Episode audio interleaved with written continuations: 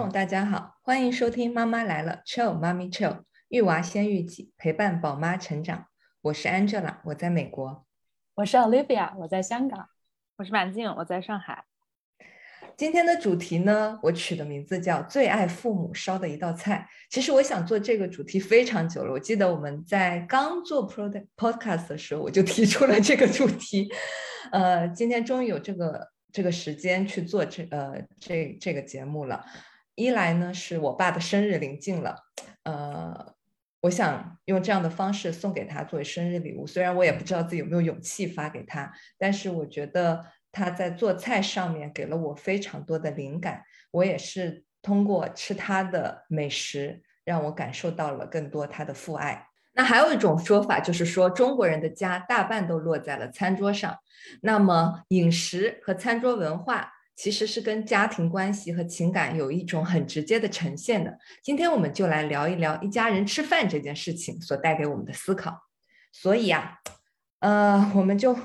来说一下这个主题吧。中国人都常说哈，民以食为天，饮食和餐桌的文化更是一种家庭关系和情感的最直接呈现。还有一种说法也会说到，中国人的家大半都落在了餐桌上。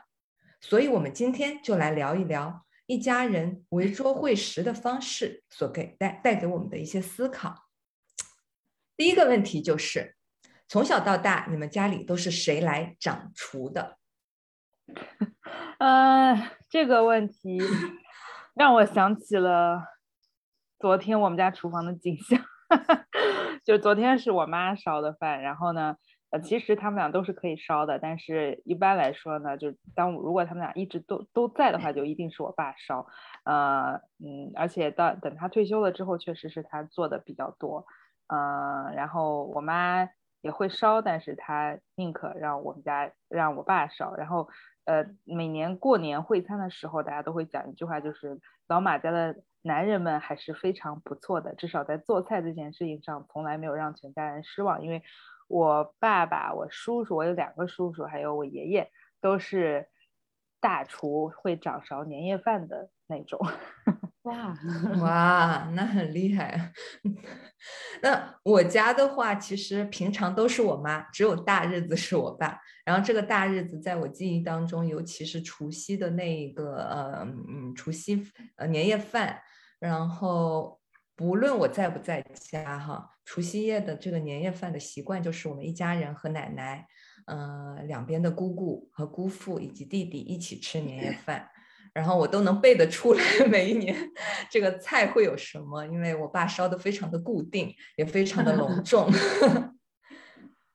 哦，我我的话。嗯，我初中的时候其实就自己出去读书了嘛，所以在那之后就很少有机会可以吃到爸妈亲手做的菜，甚至是过年也很少回家。其实你们这么说，我很羡慕你们啊。那在那之前，我印象中，我小时候我爸爸经常出差，所以和妈妈吃饭的时间是比较多的。我妈其实也。不是很喜欢做菜，所以我记得我小时候，我爸爸和我经常会调侃他说：“我妈做一个菜是一个味儿，两个菜是两个味儿，三个菜是两个味儿，四个菜也是两个味儿。”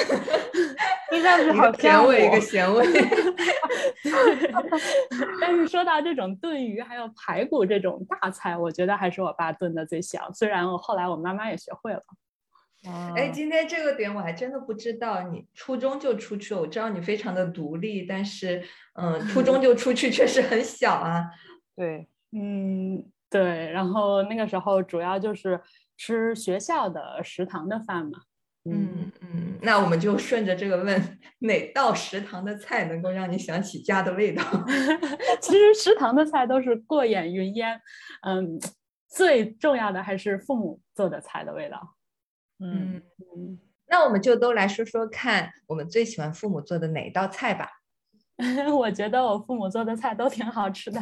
主要还是物以稀为贵，而且现在印象也没有那么深刻了。反倒是，嗯，近两年我怀孕生娃和婆婆在一起的时间比较久，我还是蛮喜欢婆婆做的鱼香肉丝的。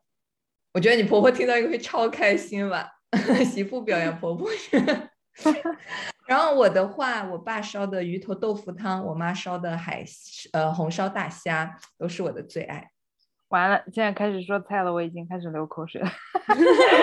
嗯，我的话，我最喜欢吃我爸烧的糖醋排骨。然后呢，他是那种，嗯，每隔一个到两个礼拜就会做一次，然后会突破。自我不断精进他技艺的那种，每次 他烧完了之后还会尝一下，然后自我评论一下，说嗯今天的糖放多了，然后或者是说哎今天烧的还不错，你们品鉴一下这样。我觉得呃因为他在上海陪我们的生活相对来说是比较平淡的，这个在技艺上进行精进对他来说也是生活当中的一点平淡生活当中的一点小追求吧，我觉得还挺可爱的。马静，我觉得你爸在我心目中的形象越来越高大，越来越高大。嗯，对，你们后面会知道的。嗯，对，那我们来说说看，就是呃，因为我们三个人都来自三个不同的地方嘛，呃，多大程度上你觉得你的饮食习惯或者是口味特征和你的出生地相关呢？我刚刚还想说这个呢，因为我们说的菜好像都没有很强的地方特色，就是呃。似乎全天下的父母会烧的菜都差不多，因为就我自己来说，我是安徽合肥人嘛，就是从以前就是别人问你是来自于南方还是北方，我就会处在迷之尴尬的 一个境界。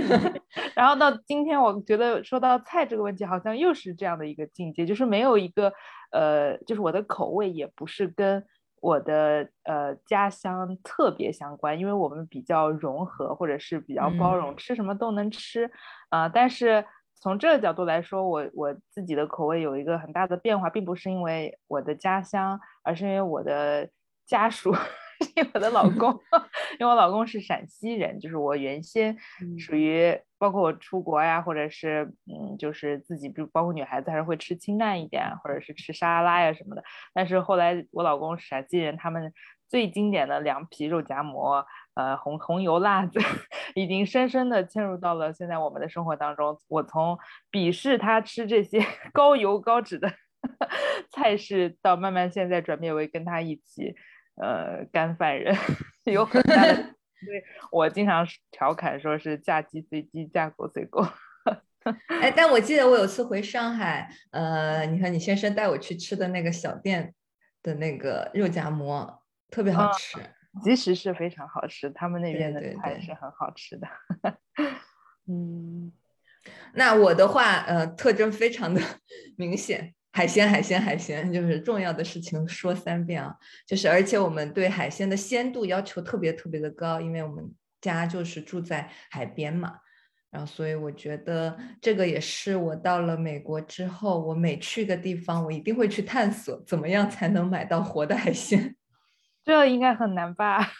嗯，很难。不过还好还好，在这边我找到一家。嗯，中国超市它能够每个月会从国内直接直飞那个航航运那个海鲜过来。哇塞，那真是家乡的味道了。嗯，白的问你是温州的，对不对？之前对对对对对，温州的。对，嗯，那我是比较喜欢吃家里面的小吃。嗯，一些甜的小吃，比如说什么糖火烧呀，然后还有家里经常吃的早点类，就是煎饼果子呀这一类的。嗯，以前我每次回家呢，都要先细数一下想吃的东西，然后拉一个清单。嗯，不是 to do list，是 to eat list。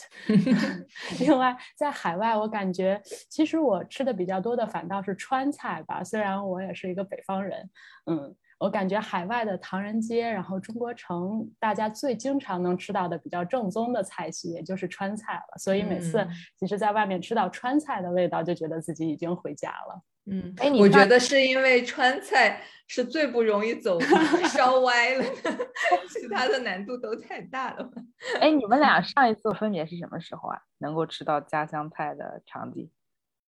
哦，那真的很久了。我应该是疫情。前差不多都两年多了，然后但是之前的话，我确实每一年都有机会呃出差，或者是趁着节假日回国这样子。嗯，有一个场景特别的搞笑，就是有一次我要临时回家，然后我爸我妈就分别去买菜，结果他们买的五样菜当中三样都重了，就是从侧面来讲，就是也能看得出来，就是他们对于我的口味有多么的了解。然后我每当想起这个画面，我都觉得特别的温馨。看到我爸我妈在厨房里忙忙碌着，然后呢，准备着我喜欢的菜，这样子。哇塞，某种程度上也秀了一把你爸和你妈的恩爱，我觉得。啊啊，那那这个 这个可以之后再聊。我觉得一起看到他们多和谐的在厨房里，呃，合作，合作是很难的。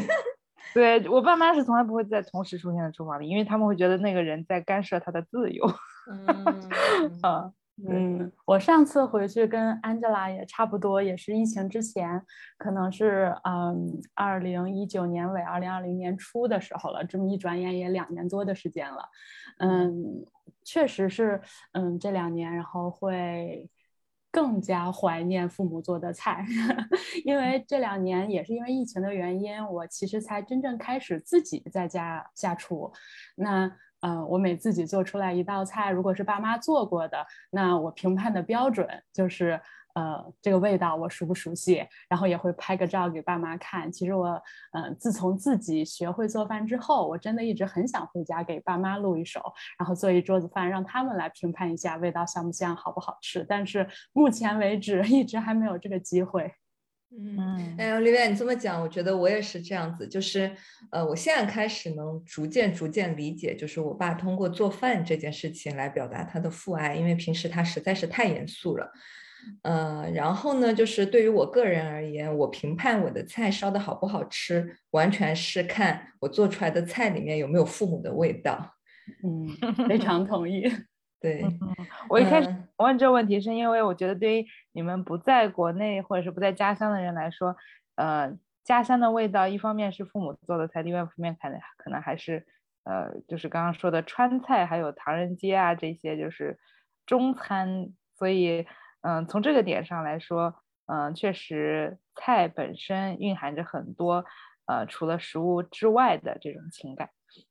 嗯，对对对，呃，我在做这一期 podcast 准备的时候，也做了一些实验上的研究，呃，那个实验上的搜索哈，就发现在美国，其实超过百分之七十的人都是在外就餐的，然后这这么多人当中呢，有百分之二十的人是在自己的车里面。匆匆解决就餐问题，但其实大家应该都知道，现在越来越多的实验证明，家庭成员共同用餐呢是能够带来很多很多好处的。嗯，就拿我们自己都还养着小宝宝这个为例，有一个实验证明，就是针对一到六岁的儿童而言，在晚餐当中谈话所出现的新词汇。是读故事绘本中所学到的十倍，就是这个数字听到的时候，我其实还蛮震惊的，因为我一直会把吃饭当当做是一种娱乐和消遣，然后读绘本，我觉得才是真正的学习时间，但结果却是，其实如果我们在这种晚餐的对话当中去进行更深入的交流，可能对于儿童的语言的发展是更有帮助的。哇，这个真的第一次知道，但是我也注意到你说的是一到六岁，对对对对对，一岁以下的小朋友上桌呢？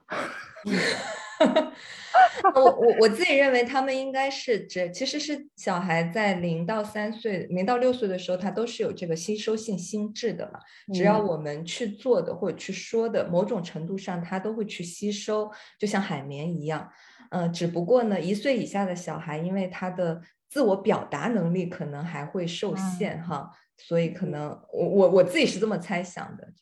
嗯，因为我们家小朋友就是在做，我们会在吃饭的时候把他放在他的儿童餐椅上，哪怕他因为他刚刚填辅食，在他不填辅食的时候，他也会坐在那里。然后我发现，当我们在饭桌上讲的事情比较。连续的时候，就是你一言我一语，你一言我一语的时候，他也会很安静的在那儿听，就是他一点都不闹了。然后有几次我们都觉得好神奇啊，就是他好像听的也津津有味的一样。所以我就觉得你刚刚说的这个研究特别神奇，就一下跟我自己联系在一起了。嗯嗯嗯嗯，对，我觉得这个这个是确实是。嗯，那我现在反思一下，我觉得我家以前吃饭有一个有待改善的习惯，那就是经常边吃饭边看电视，也不能说不好吧。比如小时候就边吃饭边看动画片，因为只有那个时间播动画片，或者是长大一点边吃饭边看新闻联播，了解国家大事。但虽然也不一定会影响和父母的聊天。分享自己的一些想法，但是确实是嗯分散注意力，一心多用。我曾经就有和一个朋友聊天，然后他说他家吃饭的时候是严禁看电视的，我当时是很震惊。但后来想想，我觉得以后我和孩子在一起吃饭的时候，哈，我也不会看电视，我觉得我会更加专注于当下，然后专注于家庭之间、家庭成员之间这种共处的时间，嗯，可能更专注于妈妈做的好吃的吧。嗯嗯嗯嗯，就 但我家的情况有点点不同，呃，我记得就是因为只要我爸在。我们家餐桌上就特别的安静，所以为了避免这种尴尬，哈，就是我们在搬家的时候还特地在厨房里安了一个电视，放一点背景音乐来回避这种尴尬。跟我们家一样，我们家现在厨房没有电视，但是呃，就是以前的时候，就是那个，因为现在我爸离开，嗯，他自己出去周游世界了。他在的时候，他会自己拿一个 pad，然后在那个 pad 上直播央视新闻，就是。嗯，不说话还挺尴尬的，所以我刚刚说到这个话题，我还想挺想问你们，就是呃，如果你们确实在饭桌上有聊天的话，大家都聊些什么呢？就是我觉得对于上一代的人来说，他们可能并不是这么。呃，感到自如哈，就是我们在饭桌上说说这个，说说那个，就可能如果是对我们的小家庭来说，还是可以的。至少我跟我老公会，呃，在把饭桌当做一个交流的空间。但是，呃，我观察我爸爸妈妈他们，哪怕自己在家吃饭，也都是要么看电视，要么呃，就是安静的、沉默的吃饭。所以，我想向你们取取经，看看你们都聊些啥。嗯，那我我家完全就是你所描绘的这个对，就是真的真的，只要只要我爸爸在家，大家吃饭都超级安静。然后如果只有我妈和我的话，那其实是很轻松，就是各种八卦，然后我生活中发生的事情。就我觉得我跟我妈妈可能没有这个所谓的年龄或者是长长辈这样子的隔阂。嗯，因为我想，我现在回头反思，我觉得我人生当中很多重要的决定啊，都不是在饭桌上跟我爸妈交流出来的。当然，一方面可能是物理距离比较远，在外面上学，然后我那个时候第一次出国的时候，我记得是我打电话给我爸，然后他在电话里说要抓住机会，叭叭叭，呃，然后我觉得面对面他可能都不会说这么多话。然后呢，第二呢，就是我就是有一次就是老是不谈。恋爱，他们觉得我是剩女，你 催婚啊？这就是在我二十五岁到二十八岁那段时间的，呃，这个单身时光里，呃，经常有这样的呃 back and forth 的这种这种呃就催促嘛，所以我后来选择了写信给他们，然后，嗯，后来我。遇见我现在老公，然后要嫁给他的时候，义无反顾的嫁给他的时候，义无反顾，感觉好有故事。呃，当时是就是发微信发了很长一段话，然后就打动了他们俩。但是这些其实没有一个是在饭桌上完成的。然后，嗯，反而是我后来生孩子，然后我爸爸妈妈跟我住在一起了。然后这个时候我有观察，我们好像，呃，我会主要的成为制造话题的那个人。在讲今天怎么样啊？今天我老公上班怎么样啊？今天疫情怎么样啊？今天娃怎么样啊？要不要咱们怎么周末去什么干嘛干嘛呀？就是这些比较琐碎的事情。但是即使是现在，我们也没有在饭桌上讨论过呃重大的事情。嗯嗯，我觉得我和马静比较相似，然后可能是也是因为我啊自己出去上学的时间比较早。那，我在外面的时候主要就是 嗯下课吃完晚饭。然后去排队给爸妈打电话，然后那个时候就是，嗯，还是用电话卡和公用电话打电话，后来才有自己的手机可以打越洋电话，然后才是 QQ 和微信嘛，嗯，所以很多时候自己心里面的一些啊小心思、小想法，然后还有需要做出的一些决定，嗯，都是晚饭之后和爸妈打电话来做的决定。嗯，我觉得现在回想起来，可能也正是因为我在海外。嗯，需只能通过和父母打电话这样的方式来交流，也创造了一个我们可以有固定的时间、固定的方式来呃交流沟通，嗯，这样的机会。嗯，我想这个可能也是呃所谓的在饭桌上面和呃父母留出时间，嗯，沟通交流的这样的一个初衷，就是要有固定的时间、固定的方式和家庭成员。嗯，相对有仪式感的这样的呃谈话吧。嗯嗯嗯嗯嗯，这个也是我这里补充两点硬核哈。呃，实验也证明过，就是说，呃，如果呢一个家庭当中每周吃饭在一起吃饭的时间超过五次的话，这样子的青少年他在学校里获得 A 的可能性是每周与家人一起吃饭少于两次的青少年的两倍。虽然我们三个都不喜欢强调学习成绩哈，但是就是这个实实验的一个结果，我也想跟大家分享一下。那还有一些结果呢，比如说定期的聚餐能够有较低的抑郁症和自杀的想法的产生，就是我觉得这个给到我也是一些很多的呃警醒，就是呃如何把这个咱们家庭聚餐。把它给做好，然后，呃，刚才你们俩都讲到了，就是很多关键时刻都不是在饭桌上，嗯，实现的。但我我来讲一个，我虽然是在饭桌上实现的，但是我自己觉得并不是一个很好的经历。呃，那那个是我要出国读书，然后呢，需要我爸点头同意，呃，那个中午的午餐，然后只有我和我爸。我是鼓足了勇气，我记得我拿着筷子都在 手抖，然后就是嗯，做足了思想工作，就是我跟他的对话是：爸，我想了想，还是想出国读书。然后他沉默，然后我又说了一个点，我真的想好了。然后他的回答是。嗯，然后，然后他就站起来了，然后那个时候我都感觉我的小心脏都要跳出来了，因为我我不知道他的答案是真的支持还是假的支持，但是不管怎么样，结果就是我还是出去了，所以我觉得这个是他说完我之后就就走了吗？就站起来了，因为他大概看到了我的紧张吧。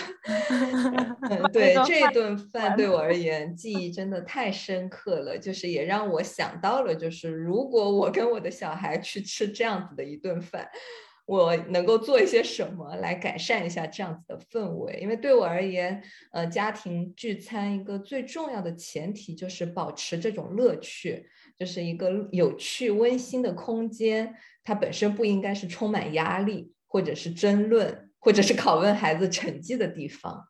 就是这个是我自己的理解。你刚刚说的这些让我想起了跟领导一起吃饭，应该更恐怖吧？或者是就是工作当中必须要跟客户吃饭，这些就是你很想吃，但是又不能聚精会神的吃。你的注意力似乎在食物上，但又不在食物上的那种 尴尬。对对对对，所以我们可以来聊一下，就是你觉得和父母一起吃饭的这段经历，给你们带来了哪些思考呢？嗯呃，你刚刚说你跟你爸吃饭的时候，反而提想让我想起我跟我爸单独吃饭的场景，因为他其实也不太。说话嘛，他也不是那种会把气氛营造的非常轻松的人，呃，但是他会以他实际的做的菜吧，因为，我我我就是为什么说这个点呢？是因为我觉得，嗯，比如说像像我们的爸爸这样，他可能不是那么擅长言辞的人，我们也不一定要强强迫他在饭桌上去吃一些什么，他可能更自如一些，就是。Be there 就是在那里坐着陪着你，因为我那个时候刚怀孕的时候一直在上海，那个时候没有人跟我们烧饭，还是我们俩就是住自己的小房子，然后呢就点外卖啊什么。但是孕早期经常会孕吐，然后吃什么都不入味儿，嗯，就是我那个时候挺挺难熬的，每天什么事情也不想干。然后嗯，后来我们就想，呃，正好碰到元旦就出去散散心吧，然后我们就选了阳朔，然后当时是我爸开着车自己从。他所在的地方开到阳朔，然后呃，我从呃上海飞过去，然后在那边在等我妈，在等我呃老公一起就是团聚嘛。然后嗯，当时就是呃，比如说我我刚下飞机之后，他其实说走，我们回去吃吃午饭。我当时说干脆我们去找个馆子下下下下馆子嘛。然后他就说不要。然后我以为他有什么特别的计划，其实也没有，他就把我接到房车上，因为他一直开着房车周游世界。然后他把我接到房车上，然后就拿出一点青菜，然后在那儿洗，洗完了之后吃。当时已经挺晚了，大概从一点忙活到两点，然后就吃了呃一碗清淡的青菜。但是很神奇，就是那个没有让我感到恶心，反而是我极大的缓解了我的这个孕吐，然后当时我自己心里面默默的就会觉得吃到老爸做的饭真好，然后还拍了张照片发到家庭群里。但是即使是那样，我爸也没有说什么，呃，就是特别的话。然后我跟他吃饭也是在说很就是琐碎的事情。然后这种情况下，我会觉得可能他也我猜哈，其实他心里面也是很珍惜这样，呃，女儿怀孕了给女儿做一顿饭这种独特的体验，要不然他不会那么执着于不下馆子。呃呃，但如果这个时候我硬要去表达一些什么，可能他反而更加不自如。对，所以我觉得对我来说，我的 tips 都是就是顺其自然，就是嗯，可能呃找到大家都舒服的表达方式和沟通方式是最好的。另外，呃，可以。喝点小酒，有助于打开话痨，这个是有的时候他跟我先生吃饭的时候的一个非常明显的体现。嗯，就是喝了酒愿意多说一点，不喝酒就闷闷的吃饭，听我们在那唠叨。嗯嗯嗯，就听你这么说，包括我做这一期的初衷，也是因为我开始逐渐理解，就是我爸爸通过做饭这样子的方式去表达他的父爱。虽然我自己去回顾，呃，过去的成长经历，嗯，我还是觉得有些遗憾，因为缺失了很多沟通和对话的机会。嗯，尤其是就是我爸爸以前一直在应酬嘛，就是家里可能更多是我跟我妈在一起，但是给到我的一个思考就是，无论是我们的小家庭，呃，父母亲有多忙，最好能保证有一方能够陪伴着孩子去吃饭。嗯，或者是说给他做一些小美食，这个是我自己的感觉。就包括我来到美国，其实我之前都完全不会做饭，现在几乎每天要做饭，我有点抓狂。但是呢，呃，这是我爸跟我说的一句话，就是他说只要遇到爱的人，你就自然而然的会学会烧菜了。就是虽然他是跟我说，呃，祝福我这个小家庭，但是我觉得他也在表达他自己。他好会说话呀。啊，那 很少的，这样的这样的时刻不是很多。虽然对我就也不太适用，但是说的我都想尝试一下了，因为我在家从来不烧饭的。然后听到这句话，我就觉得哦，好像是我做的太不够了。嗯嗯，我觉得听你们的分享，然后也让我想到，嗯，其实。呃，也有一些小的建议、小的 tips 可以给到大家，就是来怎么样改善家庭聚餐的这样的一个氛围，尤其是针对有小朋友的家庭。然后，如果说从小在餐桌上养成和啊孩子交流沟通的这样的习惯，我觉得可能对他来说也是终身受益的。呃，当你们不知道再去聊一些什么样的话题的时候呢，啊，你可以试着跟孩子一起去回忆你和他们啊共同经历的一些啊经历，然后就比如说，那你还记得我们上次一起包饺子啊，我们是做了什么吗？然后你最喜欢吃哪一个味道？然后也可以多问孩子一些开放性的问题，包括大量的 how and why 这样的问题啊，你如何做的？你为什么要这么做？这样的问题问出来呢，其实答案可能也没有那么重要，更重要的是，呃，这个回答的过程，然后孩子表达的，呃，这样引导孩子表达的这样的过程，嗯，就是通过，嗯，当孩子去讲述他的经历、他的故事的时候，可以通过反复的重复孩子所讲的内容，嗯，然后鼓励他讲更长的故事，补充更多的细节，嗯，那也不要决定孩子。想要讲什么样的故事，他应该怎么样去讲，而是说是顺着孩子的思路，然后去引导他讲他所想要表达的事情。我觉得很多时候大家会问，那什么到底才是高质量的陪伴？我觉得大概也就是这样吧。嗯，或许它不仅仅局限于在饭桌上这种的交流，更多的是呃家长如何成为一个积极的倾听者，然后和孩子成为一个平等的交流者。嗯。哦，Livia，这分享的特别棒哈！我也在这里就做一些补充。嗯，我要推荐一个公益倡导，叫做 The Family Dinner Project，叫做家庭晚餐计划。这个机构呢是位于美国波士顿麻省总院的精神病学研究院，他们就是通过倡导家庭成员一起享受美食。来进行更多的情感连接，呃，大家都可以免费去注册成为他们的会员，这样子呢就能获得更多的相关实验的报告，呃，而且呢还会有很多，比如说晚餐的游戏啊、聊天对话建议之类的。嗯，我觉得这个研究还挺好的，某种程度上强调了呃感情的连接。因为嗯，我可以补充两个点，一个是呃从感情的角度来说哈，嗯，吃饭还是很。丰富的一件事情，就是不仅仅是食物，因为我可以提供一个反例是什么？就是我以前，嗯，节食减肥，然后就是 你还有这段经历？有有有，我以前还挺胖的，但是就是在在遇到我老公之前啊，就是比较郁闷。外加那个时候我我爸妈老是催婚，就是又在上海这样的一个呃大大大城市生活，压力还是比较大的，然后。呃，就是会走向一种极端，就是把食物功利化，就是食物似乎只是填饱肚子的一种工具。那我既然不想增长体重，那我就不要吃食物，或者是我只看食物的卡路里，只看呃它背后的这个营养、蛋白质啊什么的，而不看食物本身。就像咱们刚刚说的，其实一道菜它的味道，它代表着很多很多对于每个人来说非常个人化的一些东西，但是。年少如无知如我那时 其实并不知道 这些哈。但是我现在回头看那段时间，其实是非常从心理状况上来说是非常非常不健康的。因为，呃，因为你没有了食物的滋润和慰藉，就是感情这部分的慰藉，你的呃精神状况一直是很紧绷，甚至是你看到食物第一反应就是它有多少卡路里。这样的话，我当时都已经快要接近厌食症了。所以很感谢后来遇到了。合适的人，然后又回归到了就是正确的这个轨道上哈，就是跟家人一起吃饭啊，然后跟老公一起吃饭啊，这个我现在就完全没有了，呃，那个时候的一些压力和心理方面的一些状况，所以我觉得这点特别重要，不要走上我的 这个老路，这个是我可以给大家提供的这个小 tips。然后第二个我想补充的点呢，就是咱们呃，就是之前 Angela 提到的那个，为什么跟呃孩子一起吃饭有助于提升他的。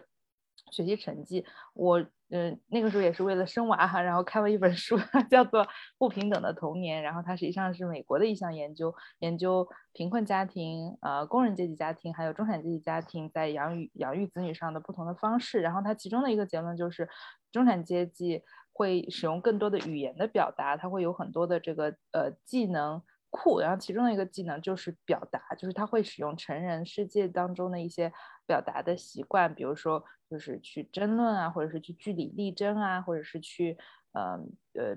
辩论啊，这样的这些习惯来为自己争取权益，这个所谓的权益，并不是我们广义上理解的这个，呃，就是狭义上理解的，呃，就是我就是为自己好，而是更多的是，呃，社会整个的规则，它实际上都是基于沟通、表达、语言和，尤其是像很多，呃，这个职业啊，或者是像美国的很多学校，它都是就是要辩论啊，或者是要呃发表演讲啊，这样它会很大程度上对于。啊，孩子的成长有潜移默化的这个作用，就是你刚刚说的这些，一下让我想到了看到的那本书，所以都是连贯的。我记得那时候看书的时候，我就提醒我自己啊，到时候一定要跟孩子多说说说说说，然后等到他会说的时候，让他多说说说说说。对对对对，这个还是挺有趣的。嗯，当然我这么说的时候呢，我又意识到好像我自己的小家庭跟。嗯，我们父母那一辈的家庭又有很大的不同，不管是自己看书啊，或者是自己有意识的去看这样的一些研究，呃，包括刚刚 Olivia 提到的一些开放式的问题啊，还有怎么样去倾听啊，呃，都是自我教育的一个过程。所以，嗯，想问问看，不知道你们就是撇开父母哈，就是跟你自己的老公啊，或者是孩子在，呃，这个以吃饭为例的话。呃，平常吃饭大概是什么样的？会跟他们说些什么呀？或者是，嗯，在这方面实践的怎么样？嗯嗯，我觉得你刚刚有讲到了，就是你把食物给物化了。我觉得还有一个我自己也做的不是特别好的点，就是把时间也给物化了。就是我们用呃用时间来衡量这顿饭吃的久不久，来证明这顿饭吃的好不好。那其实之前因为工作性质的关系，就是会有很多跨时差的交流，所以在吃饭的时候呢，我也会开会，或者是说回复一个短信。可能我先生讲一个主题讲到 尽兴的时候，我说：“哎，你等我一下，我先回个短信，我马上就会回来。”就我以为用这样子的方式，呃，我们在延长我们的对话时间，其实我们是在降低我们的对话质量。就是这个，就是之后我们做了一个很深刻的呃反思，就是也最终决定，就是说吃饭的时候拒绝任何电子产品，呃，让这顿饭吃的有质量，而不是说让这顿饭吃的更久。那另外一个点就是通过吃饭这件事，我觉得也是一个学习去感恩的这个过程，就是感谢做饭的人，比如说尤其是像我现在呃在海外呃这么久不回国。呃，我会觉得我更想念我父母做的菜，嗯，然后呢，我也会更想念，呃，就是跟他们在一起的时光。所以，呃，我自己会觉得，通过呃饭桌，通过家庭的这个吃饭的，呃，在一起的这样子的经历，也让我学会了去感恩，然后感谢有这样子的机会去享受美食。对，所以，嗯，其实有了宝宝之后。呃，我和先生还有家人，我们吃饭是很匆忙的，嗯，因为都想要快一点吃完饭，然后这样可以去陪宝宝玩儿。嗯，那我现在也是在很努力的去培养宝宝自主进食的习惯，然后啊，希望他可以尽早的加入到。呃，我们的餐桌上面来，然后和家人一起吃饭，然后来体会家人在餐桌上面一起吃饭、一起聊天的这种这种 dynamics。那我自己的经历呢，也让我更加体会到啊，孩子童年时陪伴的珍贵。那或许这不仅是对孩子而言，然后更是对为人父母的我们自己而言，因为你也不能预料到什么时候上帝就啊打开了一扇窗，让这只小鸟就飞出去了。嗯，在外面的世界，它有它自己的节奏。奏，然后他有和他共进晚餐的人，嗯，那我之前呢也看到过一个可视化的数据，然后把我们的生命的每一天看作是一个小方格，日积月累叠加起来，在我们整个生命的这个合集里面，其实我们可以和。父母和家人在一起的时间所占的比重非常非常小，尤其是成年之后，如果说没有和父母住在一起，嗯，那么每年可以陪伴父母的天数，然后再精确到真正在一起的小时数，然后把这些小时数叠加在一起，嗯，除以二十四小时，你就会发现，其实和父母啊朝夕相处的日子很少很少。我觉得这样想起来，有的时候会让我非常的伤感，但是，嗯，它也会让我真正可以。和父母在一起，和孩子在一起的每一天更加掷地有声。说的太好了，嗯，你这么一说，让我呃就是非常期盼，就是哪一天呃我能够再次见到我父母，跟他们一起吃上一顿嗯美美的食物。哇，完了，好像听上去我就是那个叛徒。你要更加珍惜你现在的时光，因为我们一直是跟我爸妈住在一起，然后。我们家是反过来，就是，嗯嗯，中午是我跟我妈和我爸一起吃，但晚上呢，我会 specifically 要求我跟我老公一起吃，是，就是因为有一次哈，有一次是我们一起坐在饭桌上，然后我跟我我妈一直在巴拉巴拉巴拉，然后我跟我妈说，我我跟我妈说，我说，呃，你能不能给我跟我老公留一点空间？具体是怎么说的我忘了，但是我的大意大概是这个。然后我妈就非常有眼色，然后从此以后，她从第二天开始就是，呃，爸爸回来了，让爸爸跟妈妈吃饭，然后把娃抱走，就是就是她在边上带娃，然后我跟我老公会过一下，也不是过一下，就是会讲他这一天怎么样，我这一天怎么样，其实也是很琐碎的事情，但是我们俩还是蛮珍惜这个独处的时光的，虽然我们不能，呃。再放肆一点，比如说出去吃或者是看电影什么的，但是这个每天一种小确幸吧。然后我爸妈还是很理解和支持。但是我刚刚听到 奥利亚所说的啊，那个小格子好像很少很少了，然后我就觉得不行，下次还是让我妈一起过来跟我们吃吧。这种关系好像没有那么重要，所以我说像一个叛徒一样。嗯，我会觉得跟父母的关系、跟先生的关系都是我们人生中很重要的亲密关系。呃，我觉得只要我们竭尽所能去过好每一天，也希望在听这一期 podcast 的你们，呃，听完之后，呃，不管是有没有机会跟自己的父母或自己最亲密的人一起吃饭，呃，也都可以打个电话去问候一下。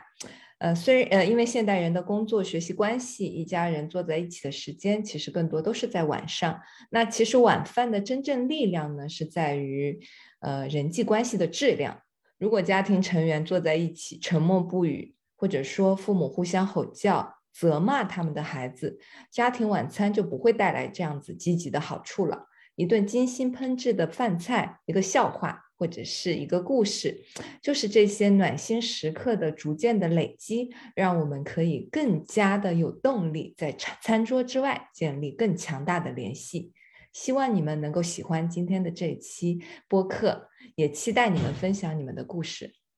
祝大家今天晚上都跟家人用餐愉快，用餐愉快，快，好，拜拜，拜拜。